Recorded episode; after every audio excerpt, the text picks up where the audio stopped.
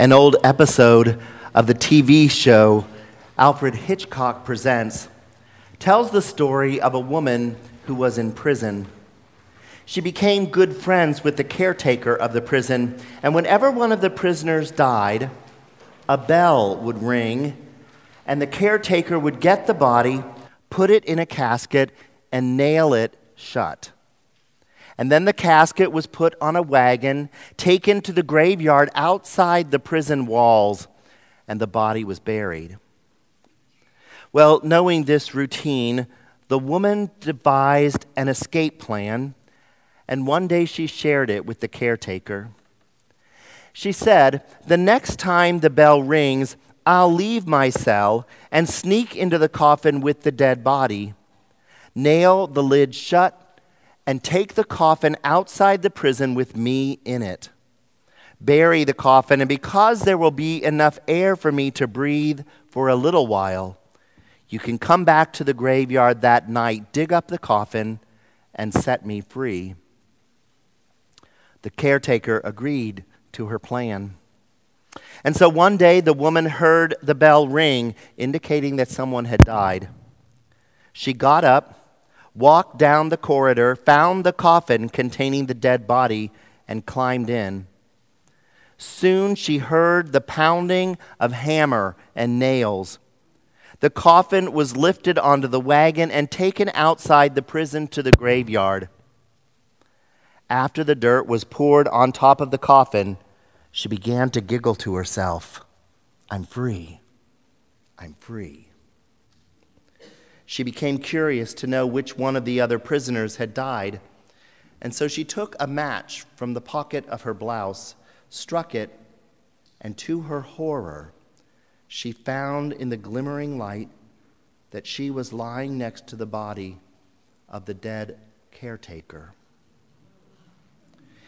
And in classic Hitchcock fashion, the final scene fades as we hear the woman screaming and screaming until it fades to silence. Have you ever felt like you were buried like that? Oh, I don't mean physically, but have you felt it metaphorically? I know I have. I've been buried by questions. Jesus, the Bible says you are the light of the world, so why does it feel like it's so dark all around me? Or, God, if you're so good, then why do bad things happen all the time? I've been buried in disappointment. God, I prayed and prayed for healing, but healing didn't happen. Or, God, I felt like you were really calling me to that job, and then I didn't get it. I've been buried in hopelessness or helplessness, much like the family of those two young men who've recently taken their lives in our community. Or like the teachers or the administrators and the other students. Like every parent who sends their child off in the morning, like every single one of us, because we are the body of Christ and we are in this together. I've been buried in responsibilities God, my parents, my spouse, my kids, my grandkids, my boss. I'm being pulled in so many different directions with demands on my time. God, I need a break. And we get buried in the past. The time I lost control, the time I lost my temper, the time I failed, and I felt like I hit rock bottom. And all too often we get buried by our pride, our self righteousness, our self sufficiency, and our own willfulness. Buried, boxed in, six feet under. It's dark, it's cramped, it's claustrophobic, and it feels like we are suffocating. It feels like the enemy has nailed the lid shut. And where do we turn? Who can we turn to? We're in week three of our Lenten series on the book of Jonah. God called Jonah to go and preach to the evil people of Nineveh, and Jonah did not want to go. And so he bought a ticket on a ship heading west to Tarshish, which was just about as far away in the opposite direction as he could possibly go. And Jonah sailed away from Nineveh and from the call which God had given to him. But it's not so easy to run away from God, is it? God sent a great storm that jeopardized the ship, the cargo, and everyone's life on board. And Jonah knew he was the reason God was causing this storm. God was trying to get his attention. And so he convinced the sailors to throw him overboard. And when they did, the sea immediately became calm. Now the sailors were in the clear, but Jonah was not. Down, down, down he sank to the bottom of the sea until God sent a great fish to swallow him up. I'll be picking up the story from Jonah chapter 2, beginning in verse 1. From inside the fish, Jonah prayed to the Lord his God. He said, In my distress I called to the Lord, and he answered me. From deep in the realm of the dead I called for help, and you listened to my cry. You hurled me into the depths, into the very heart of the seas, and the currents swirled about me. All your waves and breakers swept over me. I said, I have been banished from your sight. Yet I will look again toward your holy temple. The engulfing waters threatened me, the deep surrounded me, seaweed was wrapped around my head. To the roots of the mountains I sank down, the earth beneath barred me in forever.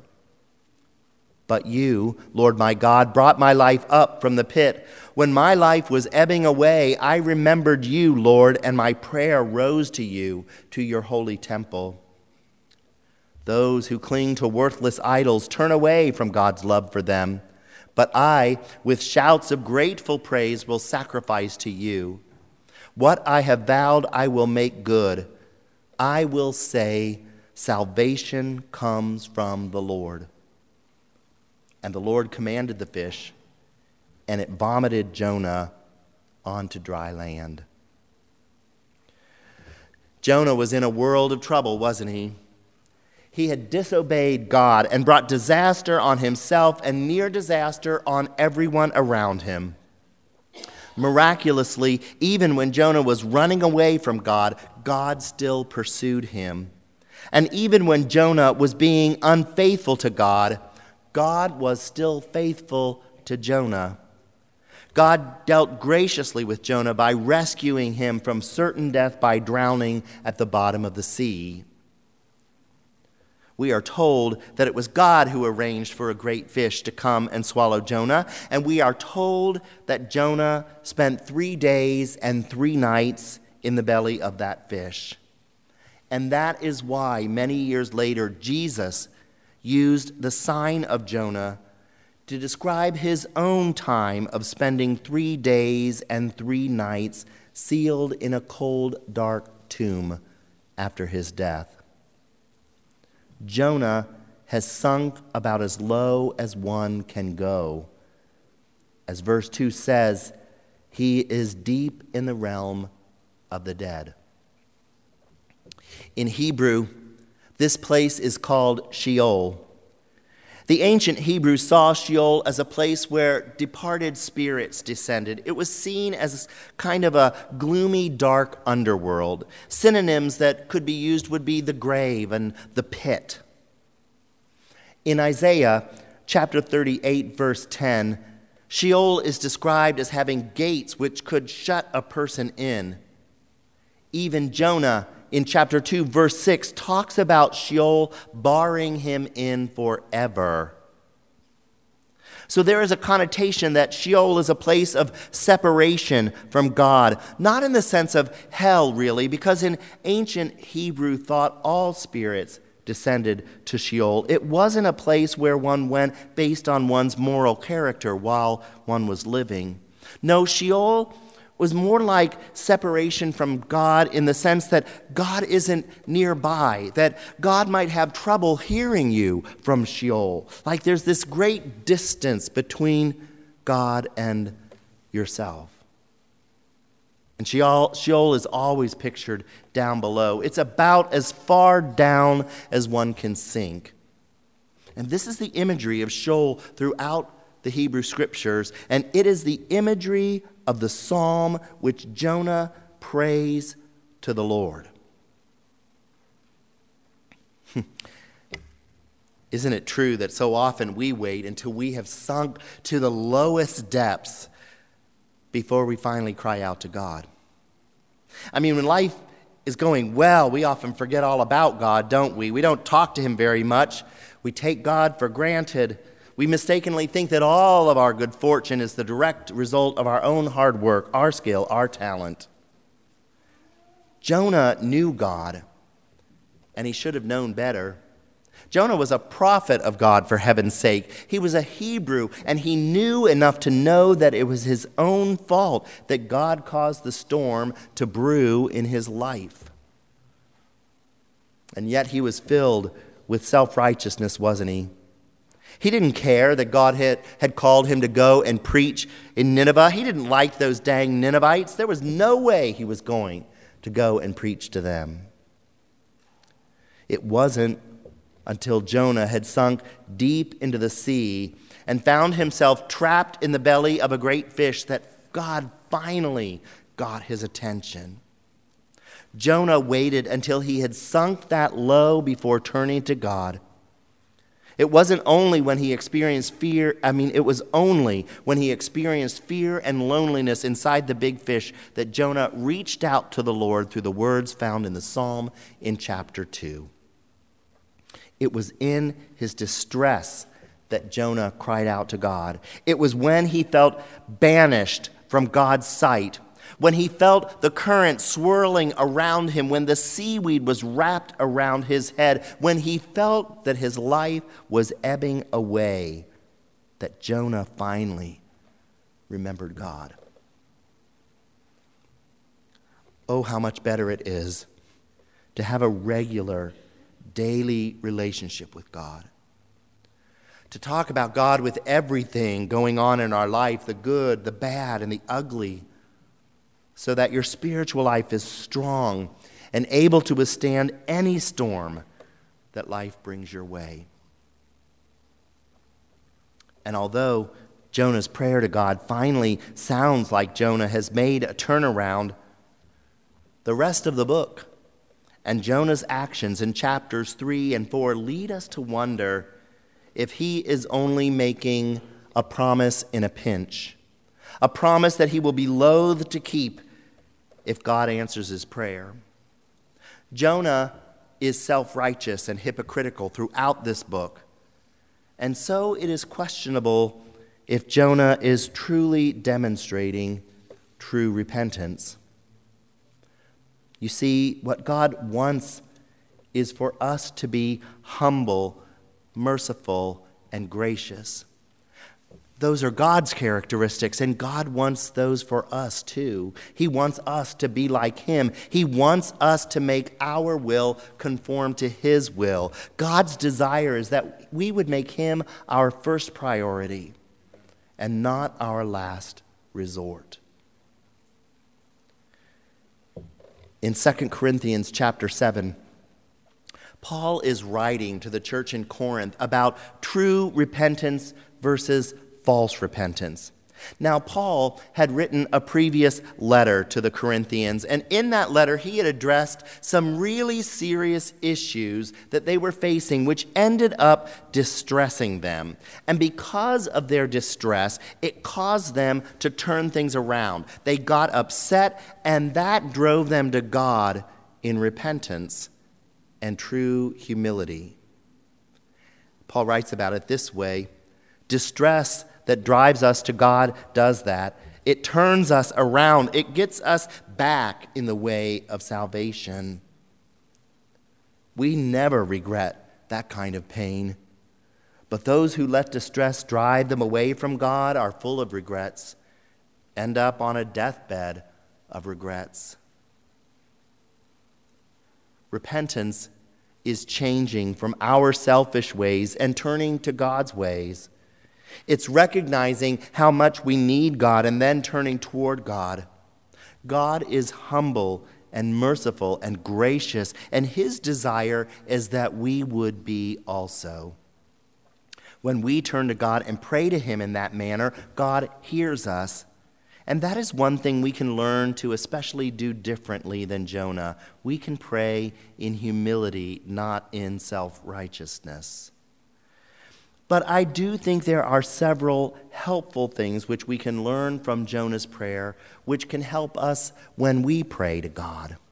And the first thing is to connect your prayer to God's Word, to the Bible. Use God's words as your own words for your prayer. For you see, the words of Scripture are filled with God's promises to us. And so there is something very powerful about praying God's own words, God's promises found in Scripture, back to God's ear. Jonah does this throughout his prayer in chapter 2. He weaves part of many different psalms together, which he has no doubt memorized over the years, and he uses them in his prayer to God. Phrases like, in my distress, or I cried out for help, and I called from the depths, and your waves and breakers have swept over me, and my life ebbed away, are all phrases found throughout the Psalms and Jonah uses them to pray. I mean, the book of Psalms is really the prayer book for both Jews and Christians alike. I would encourage you to read one of the Psalms every day as part of your devotional plan. Commit them to memory or parts of them to memory. Pray the Psalms. The Psalms cover every range of human emotion and experience, and you can use them to connect your prayer to God's Word. Another thing you can do is to memorize different names for God and different metaphors for God that you can find throughout Scripture. I know that when I am weak and I need strength, I like to pray to God who is my rock, my shelter, my fortress, my stronghold. But when I need to be comforted, I pray to my good shepherd or to my friend who sticks closer than a brother. A second thing we can learn and use from Jonah's prayer is the fact that he directed his prayer toward God's temple. You'll remember when King Solomon built the temple in Jerusalem, it was built as the dwelling place for God. And when it was finished, King Solomon, the priests, and all the people gathered together. They made many sacrifices before the Lord, and the priests carried up the Ark of the Covenant, and they placed it in the Holy of Holies, the innermost sanctum of the temple. And then Solomon prayed a prayer of blessing, which you can find in 1 Kings chapter 8. In verse 29, he says, May your eyes be open toward the temple night and day, this place of which you said, My name shall be there so that you will hear the prayer your servant prays toward this place. You see, trusting in the promises stated there, Jonah turns his prayer toward the place where God has promised to hear and answer. In verse 4, and again in verse 7 of his prayer, Jonah directed his prayer to God in his temple. You might remember in another book of the Old Testament how Daniel prayed from his upstairs room where the windows opened toward Jerusalem. Now, of course, in the New Testament, God's promises are located in Jesus Christ. Jesus is the new temple, and through Jesus, we have access to the throne of God's grace. Our prayers are directed to God the Father through Jesus Christ because it is through Christ that we have access to God. Finally, Jonah prayed with the expectation that his prayer would be answered. When he had finished his prayer, he made a simple but bold statement. He said, For my salvation comes from the Lord alone. He was putting his complete and total trust in the Lord to deliver him. In Jonah's despair, he used the words of Scripture to bring him comfort, to claim God's promises, to remind him that God is near and that God answers the prayers of his people. And God responded by dealing with Jonah graciously, by hearing his prayer, by saving him from drowning and a permanent residence in Sheol. God answers us in mercy in order to make us merciful. The main point for us is that God answers his children when we cry to him in distress, despite our guilt, despite our stubbornness, despite our unwillingness. Yes, God wants us to be humble, merciful, and gracious, but even when we are not, God still is. You remember the parable of the prodigal son. In the normal course of life, the elder and the younger son would have worked the land with their father until he passed on. And then both sons would have inherited what was rightly theirs from their father. Instead, the younger son asks for his inheritance early. He cashes out. He moves to a foreign country and spends everything he had. And when he is finally broke, he goes to work in the most menial, degrading job he can find, and that was feeding some pigs for a pig farmer. He has hit rock bottom. He is at his lowest. He probably felt like he was buried alive in pig slop he realizes what a mistake he has made and he gets very humble. He was so repentant. He decided to go back home with his tail between his legs, tell his father how sorry he was, that he was no longer worthy to be called his son, and to beg for his mercy. He only wanted to be treated like one of his dad's hired hands. But while he was still a long way off, his father sees the broken figure of his son coming over the hill. Oh, how long the father has hoped and prayed and dreamed that he would see the day when he would lay eyes upon his son once again. He runs to him. He doesn't even let his son begin to give the speech that he has been rehearsing in his head over and over all the way home. Instead, dad calls for the finest robe, a fancy ring, the finest sandals, and proclaims, This son of mine is home. Kill the fatted calf. Let's have a party and celebrate this blessed event. God is gracious even when we are not. Jonah was not very repentant until he was buried alive under water in the belly of a fish. And even then, it didn't last very long, as we will see in our readings this coming week and in next week's message. Jonah reminds me of the older brother in Jesus' parable. You remember him, don't you? The righteous one. He was the one who stayed at home all those years, working hard, doing the right thing, following all the rules sounds like an upstanding citizen, except he never even began to understand his father's humility, mercy, and grace. He looked down his nose at his father's other son. He wouldn't even acknowledge him as his brother anymore. He wouldn't go into the party. Instead of celebrating, he sulked. And we do not even know if he ever forgave his brother or not. Jesus doesn't tell us. This older brother is a lot like Jonah. Wants nothing to do with the people of Nineveh, cannot forgive them, will not extend mercy to them, certainly hopes they won't repent of their evil and turn toward God. But God is faithful, even when we are not. He answers us in our guilty distress to help us become merciful like He is. And what Jonah finds throughout this book is that God is with him. He was with him when he called him to go to Nineveh.